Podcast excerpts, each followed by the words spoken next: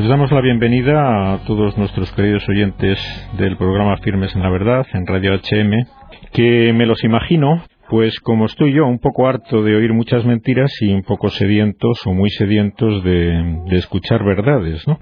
Con este objeto de, esclarecer la verdad sobre uno de los temas sobre el que más se vierten mentiras últimamente, en concreto me estoy refiriendo a las mentiras sobre el aborto, que se intenta presentar como un derecho, como un bien individual y social, pues como digo, sobre esta gran mentira que por desgracia está muy difundida, queremos que a través de nuestro invitado de hoy, de nuestra invitada de hoy, pues se haga la luz y, se, y se sacie un poco esta sed de, verdad que, que, todos tenemos, ¿no? Damos así la bienvenida a Gador Joya, que, a la que tenemos hoy como invitada. Bienvenida, Gador. Pues muchísimas gracias y por invitarme efectivamente a esclarecer un poquito o por lo menos hablar claramente, ¿no? Porque como usted bien dice, uno de los de lo que realmente está haciendo mucho daño en este tema es pues lo que es la manipulación del lenguaje, ¿no? Y yo creo que no hay nada mejor que poder hablar claramente estas cosas, porque como nos asiste la verdad, pues siendo claros y hablando utilizando las palabras eh, de una manera correcta y apropiada se entenderá mejor lo que supone el drama del aborto, ¿no? Muy bien. Gador Joya es, para quienes no la conocen, portavoz de Hazte Oír, Derecho a Vivir, que es una plataforma pues con mucha actividad en la defensa de la vida humana y otros, y otros temas. Gador Joya, últimamente está usted en los medios de comunicación. ¿Qué es lo que se trae entre manos para estar tan, tan activa? Bueno, más que estar yo, lo que está es, en primer lugar, la, pues la plataforma y, y los miles de, de, españoles que, gracias a Dios, nos están siguiendo, ¿no? Yo simplemente le pongo la voz y a veces la cara a esta labor que estamos haciendo pues muchísimos voluntarios y que entre todos los ciudadanos españoles, que cada vez, gracias a Dios, como digo, son más, pues estamos luchando por, por la defensa de la vida, ¿no? Bueno, ahora mismo estamos muy, muy, muy inmersos en, en lo que va a ser una, la marcha por la vida que vamos a celebrar el 7 de octubre en España, en muchísimas provincias, ya van 70 convocatorias en toda España y también en bastantes países, ¿no? Fuera de nuestras fronteras. ¿Por qué? Pues porque, bueno, como todos saben, eh, tenemos un nuevo gobierno que ha anunciado que reformará esta ley, ¿no? Entonces nos tenemos entre manos pues algo muy serio que es la posibilidad de realmente eh, conseguir de un gobierno que se ha dicho que ha dicho ser favorable a la defensa de la vida humana eh, dentro del seno materno, pues conseguir de él que esta reforma no quede en un mero o en una mera declaración de buenas intenciones o en un mero retoque, sino que realmente sea una ley de lo que nosotros desearíamos que fuera una ley, que es el lema nuestro por el derecho a vivir aborto cero, una ley de aborto cero, ¿no? ¿Qué querríamos que, que hubiera en España? Pues que no existiera el aborto, ¿no? Que no existiera ninguna ley que ofreciera la posibilidad de abortar a la mujer ante un embarazo pues problemático, inesperado, ¿no? A eso perseguimos. Desgraciadamente ni este gobierno, ni el anterior, ni hasta ahora ninguno de los que hemos tenido ha demostrado voluntad política de llegar a una ley de aborto cero, pero eh, sí que al menos este gobierno ha dicho que va a intentar proteger más la vida del concebido. Nosotros luchamos para que en España, pues eh, además de esa eh, abolición del supuesto de genésico que el señor Gallardón ha, ha, anunciado, que esperamos sea pronta, rápida, eficaz y total, es decir, que no deje fuera a ningún enfermo con cualquier malformación o cualquier enfermedad, es decir, que ahora no se haga dentro de, esos niños enfermos que no se seleccione los que puedan ser salvados o no, o sea, que puedan ser salvados todos, luchamos y pedimos que ese supuesto eh, de, de la salud psicológica de la mujer, ¿no? que realmente es el que se está cobrando el 97 o el 98% de las vidas en España eh, por culpa del aborto, sea también abolido. Ese es nuestro objetivo y estaríamos prácticamente llegando pues a tener un prácticamente a que desapareciera el aborto en España y seríamos un ejemplo para Europa y el resto del mundo, por eso esta marcha por la vida va a tener un carácter internacional muy importante. O sea que bien, que van quedando claras cosas como son que va a haber una, una inmensa movilización de todos los defensores de la vida humana el día 7 en España, en, muchas ciudades españolas y con apoyo de organizaciones internacionales que bueno puede usted eh, si nos da tiempo en el programa pues mencionar no Pero va quedando claro también que no se, no se van a conformar, por supuesto, y, así lo entendemos y lo compartimos, con un maquillaje o, con lo que buenamente mm, concedan mm, estos legisladores a los que con los que ustedes están en contacto, ¿no? Como puede ser, nos ha señalado dos casos, que es el aborto justificado entre comillas por el peligro para la salud psíquica de la madre y el otro el, aborto en casos de malformación fetal. ¿Puede recordar a nuestros oyentes cómo está la legislación actual, qué abusos eh, le consta que ha, que ha tenido, qué esperan del actual gobierno en este sentido? Bueno, actualmente la última ley que se aprobó en 2010, la que nosotros llamamos, para que se nos entienda, la ley AIDO, ha introducido eh, un nuevo concepto eh, que nosotros consideramos pues desde luego eh, completamente inaceptable, que es el, el, concepto de que el aborto es un derecho para la mujer, es decir, que la mujer hasta la semana 14 de gestación, tres meses y medio más o menos de gestación, puede acabar con la vida de su hijo y un médico, una, un médico abortista puede acabar con la vida de ese hijo eh, porque sí, es decir, la mujer tiene derecho a acabar con él y puede hacerlo sin tener que justificar. Por ejemplo, yo siempre pongo este ejemplo porque parece que está como muy mal visto, ¿no? Pero en realidad hoy en España se puede acabar con la vida de un hijo, se puede matar a un hijo porque sea un varón y se deseaba una niña, ¿no? Eso en, España la ley lo permite hasta la semana 14. eh, por supuesto esperamos del gobierno que eso sea abolido directamente, ¿no? Ahora mismo eso es, ahora mismo eso es legal, ¿no? Ahora mismo eso es legal, que una madre que diga que está psicológicamente traumatizada porque esperaba una niña y va a tener un niño, pues ya mm, eso justifica la legalidad de ese asesinato, ¿no? Actualmente. Sí, no tiene ni siquiera que decir que está psicológicamente traumatizada, es decir, hasta la semana 14, como según el gobierno anterior, abortar es un derecho de la mujer, pues la mujer simplemente puede decir, mire, no, es que no quiero esto porque es un varón, ¿no? Yo quería una niña y estoy tan contenta, no tiene que estar, hasta la semana 14 ella no tiene por qué tener ningún problema, decir, aborto porque quiero, es mi derecho y aborto, ¿no? Eso es así hoy en día en España y efectivamente se puede abortar por, por cualquier motivo. Simplemente se pide una cita, se aborta y si está dentro de la semana 14 la mujer está en su pleno derecho. Esto es lo que se permite ahora mismo y luego a partir de la semana 14 la mujer puede abortar siempre y cuando se cumplan, esto siempre es la teoría, porque luego en los centros abortistas mm, mm, no se cumple la ley y esto no es así, pero eh, teóricamente la ley contempla que hasta la semana 22 de gestación, cinco meses y medio aproximadamente, la mujer puede abortar, bien porque el feto presenta alguna malformación o bien porque exista un riesgo para su salud, bien física o bien psicológica. Y hasta la semana sin límite de gestación, es decir, hasta el último momento de la gestación, si existe o se presume que puede haber una enfermedad muy grave sin posibilidad de curación o incompatible con la vida, la mujer también podrá abortar. En el primer supuesto del que les hablo, pues hasta la semana 22 de gestación se puede abortar en España por cualquier tipo de malformación tan insignificante como puede ser pues que le falte al niño pues un dedo de un pie o de una mano o tenga un labio un poco abierto que nada más nacerse cosa o un pequeño quiste en el pulmón que a veces no hay ni que operar, ¿no? Hoy en día en España se está ofreciendo a estas mujeres que aborten. Y también hasta la semana 22 se puede abortar porque la mujer pues pueda alegar o algún psicólogo habitualmente socio de la clínica pueda decir que esta mujer pues eh, va a tener síntomas depresivos o, o pueda tener crisis de ansiedad o alteraciones psicológicas, entonces eso justifica la vida, acabar con la vida de su hijo.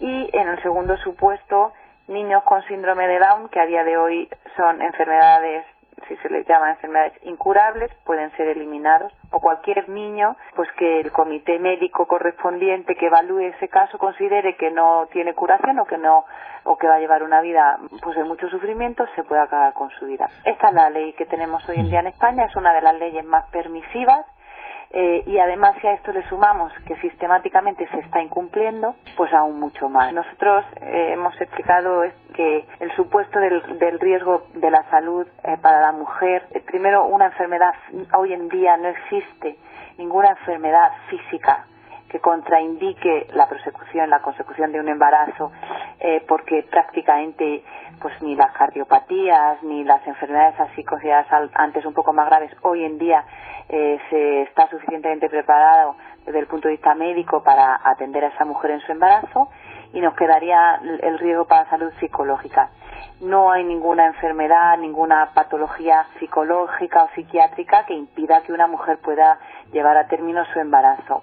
Puede haber quizá un riesgo de suicidio si una mujer tiene una depresión muy profunda y un embarazo inesperado la ponga en riesgo de suicidio puede haber ahí habría un riesgo para la vida de la mujer pero lo que se debe hacer es lo que se hace hoy en día con cualquier enfermo en riesgo de suicidio que es ingresarlo cuidarla eh, atenderla acompañarla y en el momento de dar a luz, pues será la mujer la que decida si quiere quedarse con ese hijo o no, ¿no? O sea que hoy en día no hay ninguna razón para acabar con la vida, ni ningún conflicto grave que pueda existir, un, un riesgo similar a lo que supone acabar con la vida de un hijo.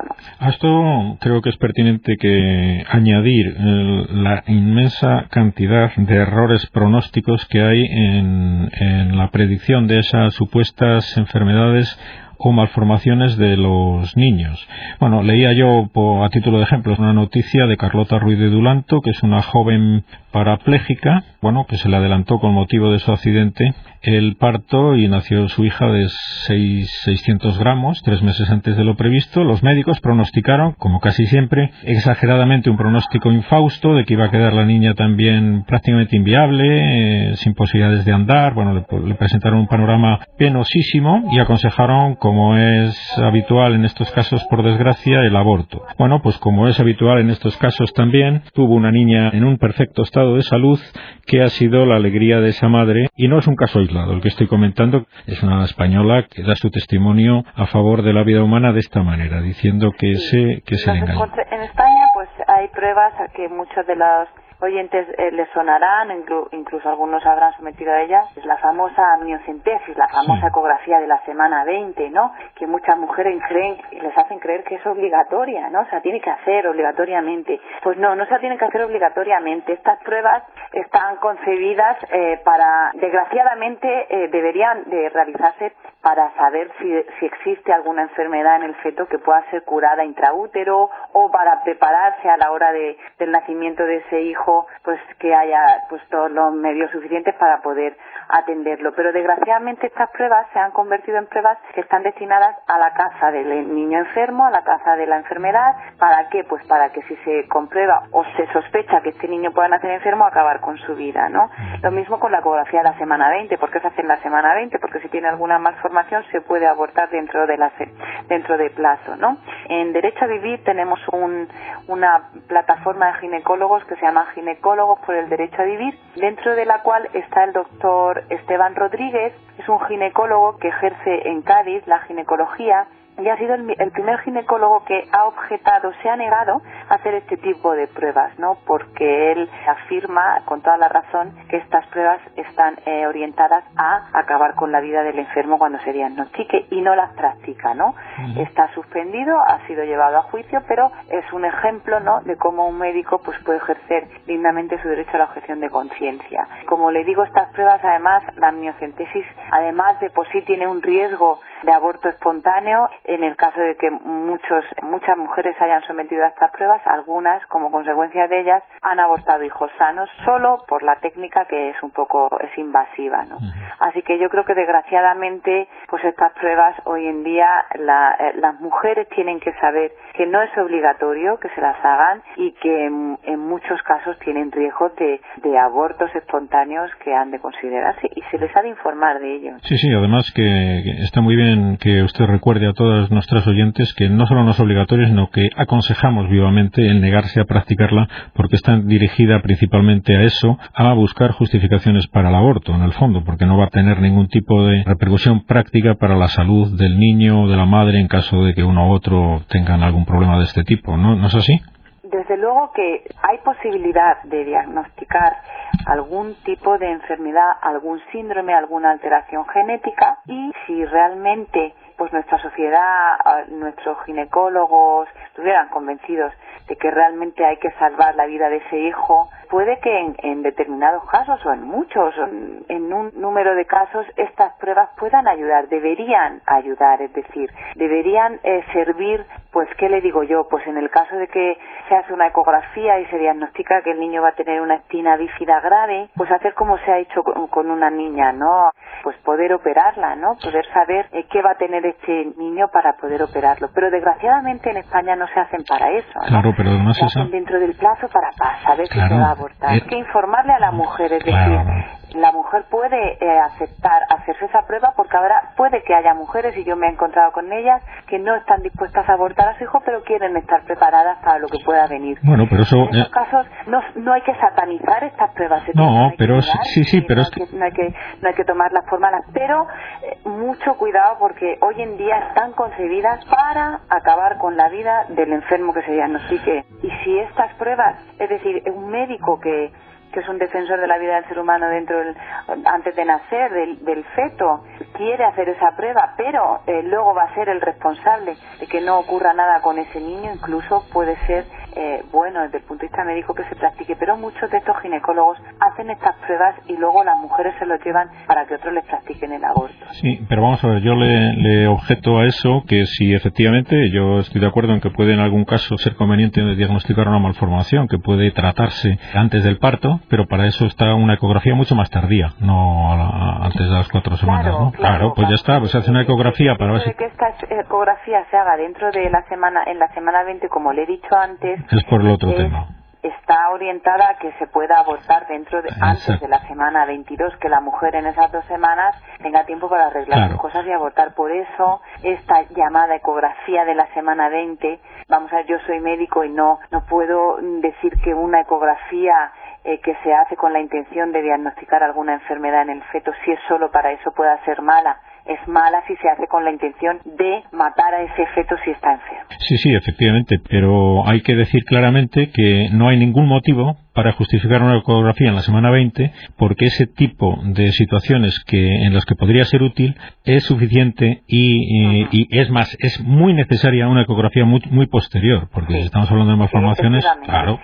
La semana 20 lo que está indicando es, que se quiere abortar claro pues por eso se quiere hacer esa prueba para que se pueda abortar antes de la 22. Eso no hay ninguna duda. Pues si no hay, si no hay ninguna duda de eso, no debería haber ninguna duda para decir que es desaconsejable a toda mujer el practicársela. bueno, pero sí, sí, yo insisto que, que, que se pueden negar y de hecho yo creo que muchas mujeres en estas pruebas a lo largo del embarazo se les informa mal, mm, se les dice que son obligatorias, ellas pueden y deben negarse. Bueno, cada mujer puede, en conciencia, si ella está convencida de que no va a abortar ese hijo, pues yo ya no entro, ¿no? Yo, yo he tenido una amiga muy íntima que, bueno, había sospechas de que el, el niño viniera enfermo, ella jamás hubiera ni ha pensado nunca y sin embargo dijo, ¿no? Pues yo quiero prepararme, preparar a mis hijos, preparar a mi familia, fue. Pero es cierto que hoy en día no podemos negar que esos son desgraciadamente casos excepcionales Así que las mujeres que nos estén oyendo, por favor, que no se hagan una amniocentesis. Si no quieren hacérsela, no es obligatorio, tienen riesgo de que su hijo pueda eh, estar sano y, sufrir un aborto espontáneo. E igualmente en la semana 20 que se hagan la ecografía cuando ellas quieran y lo deseen sin prisas. En la semana que ellas deseen simplemente pues como usted dice para conocer cómo va a venir su hijo, ¿no? Pero pero que no tengan que cumplir esos plazos que están contemplados solo para matar a su hijo, está enfermo. Contaba que en un programa de radio en Washington estaban hablando de este tema y sonó el teléfono y, y la voz de, temblorosa de Ken, un hombre de unos 30 años que contó su caso. Decía que había crecido en una familia de adopción, pero a los 30 años conoció a su madre se enteró de que cuando tenía 15 años su madre la golpearon con un bate de béisbol y la violaron y que ella acudió a una institución católica de caridad, tuvo el hijo y tomó la valiente decisión de conservarlo, dejarlo vivir. Lo adoptaron y cuando habla por teléfono lleva 15 años casado, tiene tres hijos y quisiera hablar en nombre de los que no tienen voz, dijo Ken, quebrándosele la voz con la última frase. Se me revuelve el estómago, dice, cuando, dice, cuando oye hablar de violación y le gustaría, y seguro que lo que primero que haría si conociera al que violó a su madre fue pegarle un puñetazo, dice, de entrada y luego ya vería lo demás, ¿no? Pero lo que quiere decir es que la violación, siendo espantosa, quiere decir a las mujeres que le escuchen lo siguiente. Puedes aceptar eso tan terrible que han hecho contigo y sacar algo bueno de ello. Ese algo soy yo, dijo. Yo creo que es una anécdota que ilustra muy bien la falacia de que la violación es un motivo suficiente para abortar, ¿no? Pues sí, eh, la verdad es que este testimonio lo dice todo, ¿no? Un hijo, un ser humano, es siempre un ser humano independiente que tiene su dignidad y que ha, de ser respetado en, su dignidad como persona y su derecho a vivir también ha de ser eh, defendido independientemente de las circunstancias en las que hayan sido concebidas, ¿no? Yo en un programa, una de las personas que estaba allí me preguntó que cómo era posible que yo defendiera que un hijo viniera al mundo cuando había sido concebido sin amor, ¿no? Pues vamos a ver, las personas, eh, pues como digo, tienen su dignidad dependientemente de cuáles hayan sido sus circunstancias de concepción. Eso en primer lugar. En segundo lugar, la violación es un acto violento eh, contra la mujer es un acto de maldad y eso, bueno, pues lógicamente a la mujer le supone un trauma que probablemente pues llevará pues con ella toda su vida, ¿no? Si a este trauma, en vez de ayudarla a sanarlo, acompañarla, en el caso raro de que se quede embarazada por una violación, porque no es nada frecuente, eh, quedar embarazada, si a ese trauma y a ese acto cruel y violento nosotros le añadimos otro, que es el, el obligar o el empujar o ayudar a esta mujer a que realice otro acto cruel y violento contra su propio hijo, pues esa mujer eh, tendrá que cargar toda su vida con otro trauma, que es el de asumarle al trauma de haber sido violada, el trauma eh, que provoca el aborto, el, asesinato de un hijo propio que las mujeres lo sufren eh, con muchísima intensidad y en muchísimos casos les lleva a suicidarse. Eso en primer lugar. Y, y, luego, en segundo lugar, desde luego, el único no culpable ahí, bueno, o desde luego eh, eh, el niño concebido en ese momento no es culpable de nada, ¿no? Por tanto, él no debe ser él el único castigado, ¿no? En este acto. Yo creo que la, el, el aborto por violación, pues es, pues es otra otra atrocidad más pues es acabar con la vida de un hijo en unas condiciones pues muy traumáticas, más si cabe para la mujer, además de la del aborto, porque viene de una violación, ¿no? Sí, eh, bien, y, no nos da tiempo a hablar de, esto que nos añade Ken aquí en su anécdota, que es el tema de la adopción, cuando una madre violada o no violada pues considera que no puede no puede atender a su hijo. Bueno, me dicen que se nos acaba el tiempo, con lo cual cierre el programa con algo que no le he dejado decir a lo largo del mismo yo quiero dar un mensaje de ánimo y de esperanza, ¿no? Estamos en el buen camino. La sociedad española, pues, ha despertado, yo creo que de un letargo en el que hemos estado durante, yo la primera, ¿eh? durante muchísimos años, y nos hemos encontrado de pronto cuando nos hemos despertado con un millón de niños muertos en España, ¿no? Por culpa del aborto. Sin embargo, pues desde hace unos años, muy, pues estamos otra vez muy activos. Eh, yo creo que nos hemos concienciado, eh, tenemos, eh, eh, hemos sido capaces de sacar el tema del aborto otra vez al debate, a la opinión pública. Hemos sido capaces de, conseguir que nuestros políticos y nuestros gobernantes se estén dando cuenta de que realmente para avanzar, para ser progresista de verdad hay que defender la vida del ser humano. Y yo creo que nuestro mensaje, el mensaje de las personas que defendemos la vida desde el momento de la concepción, es el que ahora mismo se está viendo como un mensaje de esperanza, fresco, alegre y es el optimista de vida, ¿no? Y yo animo a todos los españoles a que sigamos tarde o temprano, yo no sé si lo veré, yo espero que sí, pero nuestros hijos, nuestros nietos verán el final del aborto en España, como se ha visto el final de otras grandes atrocidades contra la humanidad. Yo de eso no tengo la más mínima duda, en primer lugar porque somos capaces de hacerlo, pero sobre todo y fundamentalmente porque nos asiste la verdad con mayúsculas, ¿no? Que es que existe una vida humana desde el momento de la concepción y que solo defendiendo esa vida humana que es la más débil, pues podremos realmente pues mirarnos a la cara y mirar a nuestros hijos a la cara con orgullo, ¿no? Pues muy bien, Javier, muchas gracias por, por su asistencia al programa y por su labor ahí en Hazte Oír a favor de todos nosotros, porque es a favor de todos esta lucha por defender la vida humana. Eh, nos tenemos que despedir. Hasta la pues próxima. Muchas gracias a ustedes por su labor y por utilizar pues, todos los medios a su alcance para difundir este mensaje. Muy bien. Muchísimas gracias. Un abrazo. Adiós, adiós. Adiós.